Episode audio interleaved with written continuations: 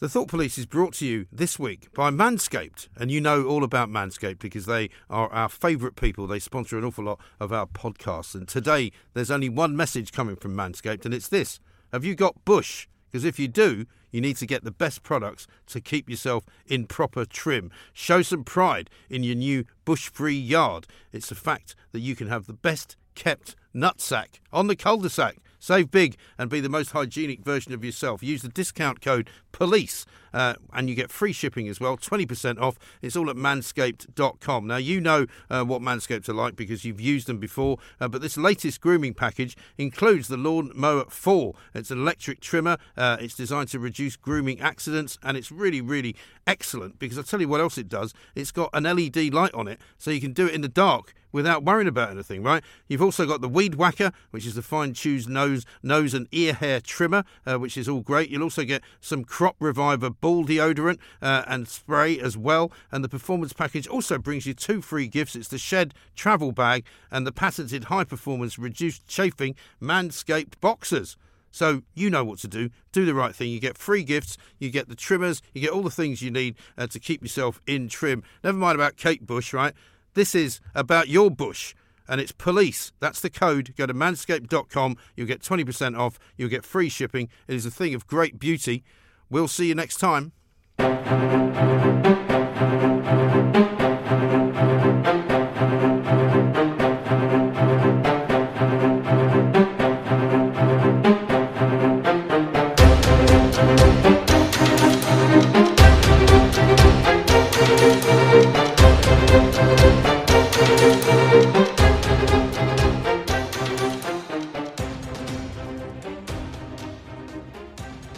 Welcome to the Patreon product. This is the Thought Police behind closed doors.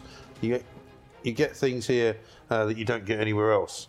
And so today we've had an idea. We have, and we don't normally have very many of those. So it's our first ever idea. People have been saying, you know, why don't you tell us a bit? It is an idea. Tell us a bit about yourselves, right? Tell us a bit about your background. Tell us a bit about where you came from, where you grew up. You know, how you came to be Kevin O'Sullivan and how I came to be Mike Graham.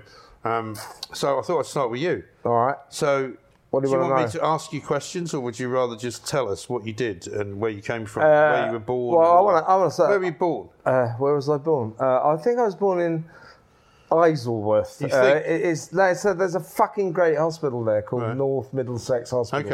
Okay. West Middlesex Hospital. Yeah. It used to be North, and then the earth moved a bit. You know, Middlesex. I never quite got the thing about Middlesex. It was the county that didn't exist. Yeah. Anyway, I never liked Middlesex. Well, that's where I grew up. Right. Ashford, Middlesex. That explains. Anyway, so I was born there.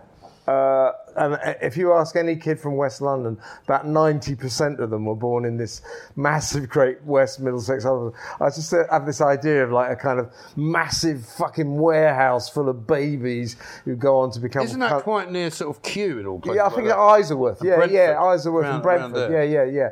And so then, near like Square Skies now. Yeah, so I think we lived in Hounslow, lovely place.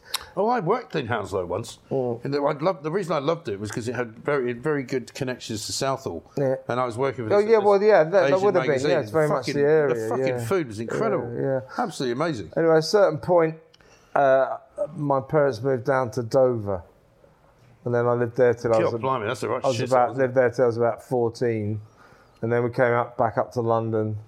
Then I went to some shit school in West London called Sunbury Grammar School. Sunbury Grammar School.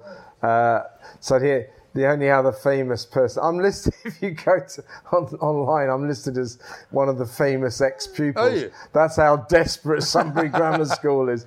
And but the most famous ex-pupil from Sunbury Grammar School... what was his name? He was the guy who played Tricky Dicky, the serial killer in Coronation Street. Oh, I don't know. So he's the other famous ex-pupil. Was he there at the same time as you? Yeah, and then the rest is history. Yeah, is the place still there? It's called something like Sunbury Community College now. Oh, of course. I don't know, but it can't be grammar school. Yeah, it was a typical, like, you know. It was supposed to be. And when did you decide? It was supposed to be a grammar school. It was like a fucking school for scoundrels. Everybody was violent and awful. Yeah, we were like that. I went to school in Kensington. Yeah. What about your story then? Where were you born? Well, Kensington. I was actually born. No, I'm supposed to be the middle class one. No, but I mean Kensington. But Holland Park actually is what it was. Very nice. Did you go to Holland Park Comp? I didn't go. No, we used to fight them every fucking week. We used to fight neighbouring schools. No, because it was in those days, grammar schools were full of working class kids. Really, they weren't full of, you know, posh knobs, you know, like they are now, because people can afford to move into the area where there's a fucking grammar school. I knew somebody... Yeah, the bright kids of working class. I knew a woman, right, who moved to... what's the name of the place? Just north... just south of London, just south of Bexley Heath. That's... Chiselhurst, because she wants to put her daughter into a grammar nice school. Yeah. But Chiselhurst, it's not a very cheap place to live, but she could afford to move there and put her kid in a fucking grammar school. Because they make the decision that, well, I'd rather spend the money on a house than on my school fees for my daughter, you know. So Cardinal Vaughan was full of a lot of... It was a Catholic grammar school as well, so it was full of a lot of Irish kids from Shepherd's Bush. Yeah, I liked the system, though, because when I was a kid, you had to do the 11 plus. You know, and of course I passed it with flying colours. Did I. But it was great fun to turn around to all the kids who failed and said, "See you thickos, off you go to the secondary modern, and your life is, you're 11 and your life's fucked already." That's a good system, you know. Cut the wheat from the chaff, get rid of the shit. Well, it is. Yeah. I mean, it was a lot better then. Yeah. I mean, I've never met anyone who went to secondary modern school and said it was fucking awful. You know, I wish I'd gone to a grammar school, because they didn't want to. They weren't fucking interested. I got put in... We had 3 streams in my school. So I got put... Because I'd done so brilliantly in the 11+, they put me as the top stream. But because I was a lazy fucker, after the first year, they put me down one. And too stupid. All I can say is that I remember... There's only 2 things I remember from my school. One was the discipline.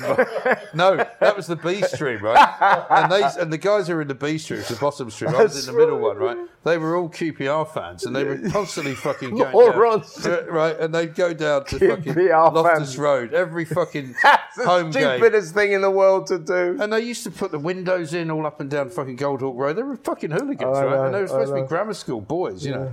They were always getting lifted for fucking hooliganism. Yeah, we had three when I was in Sunbury Grammar, 3D and 3H, and we were the clever kids, right. and then 3G were the ones. So they were only down to do like about 4 GCSEs or something, and we used to fucking treat them as if they were like... It's funny, isn't it? Farm animals. Yeah, ours were like R, A, and B. So our stream was the top stream, which was supposed to be rapid. I think A was average, and B was... We always thought it was the fucking... It was funny. It's funny, but the way these adults, our teachers, bastards, ruthlessly divided us. Right, you're cleverer than him. You can't be in the same. You're too stupid to be with this person. Right. Fucking terrible system, but fucking funny. But it was funny. But the thing I remember, the 2 things I remember mostly about it was that we had a discipline master called Mr. Bloomline, who was of what can only be described as questionable sexuality, and he would take you up to the top of the old school and hit you with a fucking slipper. Whenever you got caught out doing something wrong. I remember getting caught swearing once. I was playing football in the playground. "You fucking cunt!" And he was like, "Mr. Graham, you haven't changed." Yeah, I haven't really. And he took me upstairs for 6 slaps of the slipper, which was always a bit odd because you'd be in the room. You told me you used to get this. Well, yeah. Well, when I was at Sunbury Grammar, we had this fucking cunt called Slug Bishop. That was his nickname. And I tell you, and he got replaced. So he finally left, old Slug. He was a right cunt, and he was replaced by this guy, Mr. Penhalligan. And Mr. Penhalligan was related to that actress Susan Penhalligan. Oh yeah, I used to like her. Yeah, but it used to say of barbed wire. Yeah, that's right. She went on to end up being in Emmerdale. Sorry, But anyway, so Slug Bishop left, and they put... Slug. So you say Sunbury Grammar, headmaster, Mr. F.B. Penhalligan. So we used to call him Fruitbat.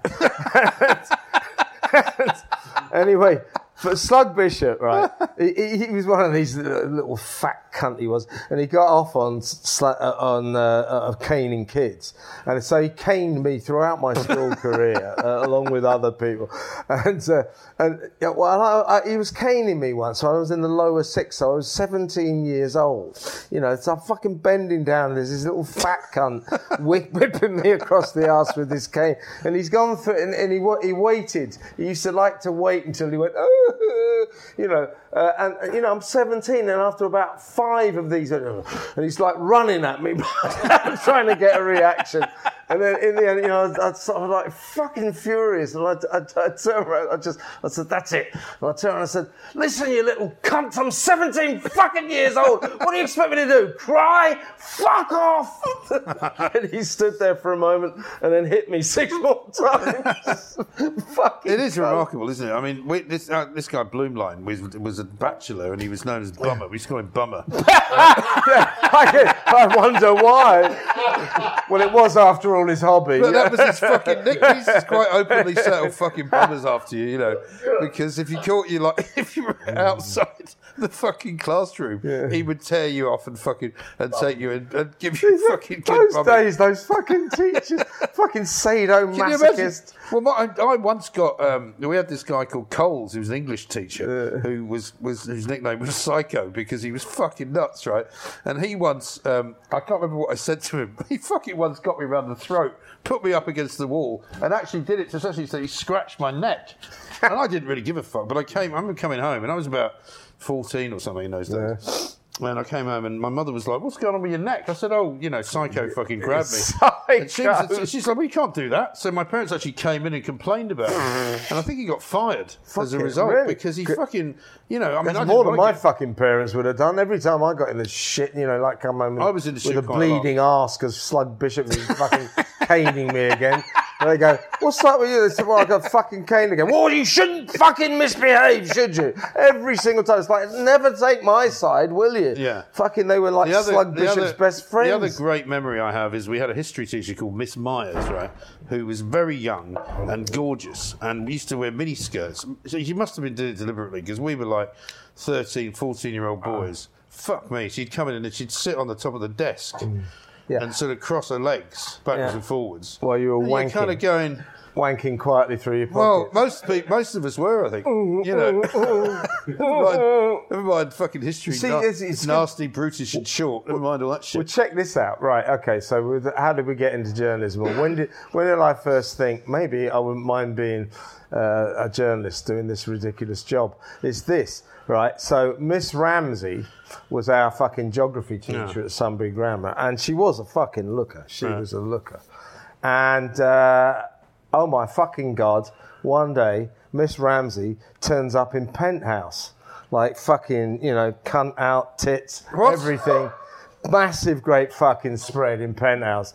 So word goes round. Fucking Miss Ramsey's in the... What was she doing in Penthouse? Well, she's stripping off and posing. So she's the porn queen of Sunbury Grammar. So word goes round. So we go down the fucking local newsagents, buy every copy we possibly can, and we're bidding up all over the staff room door, all over the school, teachers running around pulling it down. Mrs. Ramsey's never seen a fucking again. Anyway, they were in a sort of playground, and there's this fucking row of seedy-looking blokes and cameras, and it was the Fleet Street reporters. It was a big story. Oh, really? Miss Ramsey, the geography teacher, strips off, and lessons in love and all that. And I always remember, because we were banned, you can't go out and talk to those awful Fleet Street reporters. So, of course, all of us fucking were all going, what do you want to know? I'll tell you what you want to know. And one of them was Harry Arnold. I always remember, I ended up working with Harry Arnold at The Sun, and I always told him the story, and he said, I remember that fucking story, and I remember you, because I was shouting, she used to suck off all the pupils. Do you know that great story? You might not remember this one, but when Nick Lloyd was editor of The Express, there was some kind of scandal going on at some private school, and unbeknownst to the news editor, he thought, well, I better fucking look into this. And there's only one man for the job. There's a bloke called Jack Lee, who was, after this particular job, was banished from ever going out again. Because he made such a fucking dick of himself. He went down to this boys' sort of prep school, hid in a fucking bush, and started like going like this, come here, calling these kids over and offering them money to fucking talk to him, right? Which would have been bad enough, but it turns out that Nick's son was a fucking pupil at the same school. And the fucking headmaster found out about it, calls him up and goes, this fucking guy works for you. That's not good behaviour, but... hiding in a fucking bush. We don't know what he's doing, but he's offering money to fucking kids that are like underage to fucking talk to. I tell you... So he was banished to be on the night news desk for the rest of his fucking career. My first Fleet Street job was on the Sunday People, so... Yeah, as a little middle-class kid, and suddenly, you know, all the fucking horrible, seedy, Soho prostitute stories. So I get given this story, and it's about a private school down in Sussex where many of the parents were worried about the headmaster who stood accused of, playing with the boys, with sexually abusing his pupils. So I go down there and I went round interviewing all these parents, because one set of parents had approached us. So I was set up with all these interviews, and it was clearly fucking a genuine story. And these nice people, middle-class people, saying, we're very, very worried, we pay high fees, and there's something going on, there's something wrong at that school. So I got all the interviews together, and then it was like Friday, so we have to do the showdown. So I got in touch with the school and said, I need to speak to the headmaster. And so the headmaster said, okay, you can come and see me at 4:00 this afternoon. So because it was like I was quite new on the paper, so the news editor, David Farr, said, well, we better get a big hitter with Kevin for the showdown. It's a bloke called Trevor Aspinall, who was a legendary old crime reporter. That name. Yeah, he was a legendary old crime reporter. And in those days, crime reporters on Fleet Street, I mean, they basically were criminals, you know. They knew... They knew everyone, yeah. Yeah, fucking up. And they knew the coppers, they spent, you know. Anyway, so they said, we're sending Trevor Aspinall down. He's done a great job. We're going to go to this, you're going to go to see that. He's going to come with you when you go and see the headmaster, right? So we go. So we go into the headmaster's office with Trevor. So I'm sitting there. And it's like the headmaster's behind his desk. He's got about three of his staff with him, you know, witnesses. It's quite a tense situation. So I go, headmaster, we were investigating a legitimate series of complaints, and, you know, I understand this is very sensitive. I don't want to sensationalize anything, but I do need to get yours. I've spoken to many, many parents here, and they have voiced concerns that some of them... And then from behind me, I suddenly hear that, so I'm being very sort of sophisticated and middle class about it, and from behind me, I suddenly hear this voice said, all right, headmaster, let's cut the crap. You're up your boys, ain't you? And so the headmaster said, I think that concludes the interview. We got kicked out. Fucking brilliant. Remember Ron Mount on the News of the World, his famous thing when Ron Mount was an old classic News of the World reporter, went down again to somewhere leafy like Sussex where the vicar had run off with the choir mistress and left the vicar's wife. It was great when he had those stories, wasn't it? So he goes to this picket-fenced vicarage to try to get the story from the vicar's wife. And he goes, good morning, Mrs. Jones. I'm Ron Mount. I'm from the News of the World. I'd like to interview you about your husband, who I believe has run off with a choir mistress. And the vicar's wife goes, how do I know you're from the News of the World? Well, I've admitted it, haven't I? But that was the great thing, because nowadays people always ask me this question, you know, what's gone wrong with the media? Because the media then were just ordinary people. Fucking hell. You know, and they were fucking good at their job, but they came from just ordinary backgrounds. There was none of this kind of... It was a trade. You know, I still say it's a trade. It's a trade. Totally. And what was interesting... And you need to be able to talk to people. You know, you arrive on Fleet Street, you know, you and me, both been to university and, you know, fancy myself as a writer and a sort of quasi, well-read, semi-intellectual type guy from Hampstead. You know, you arrive...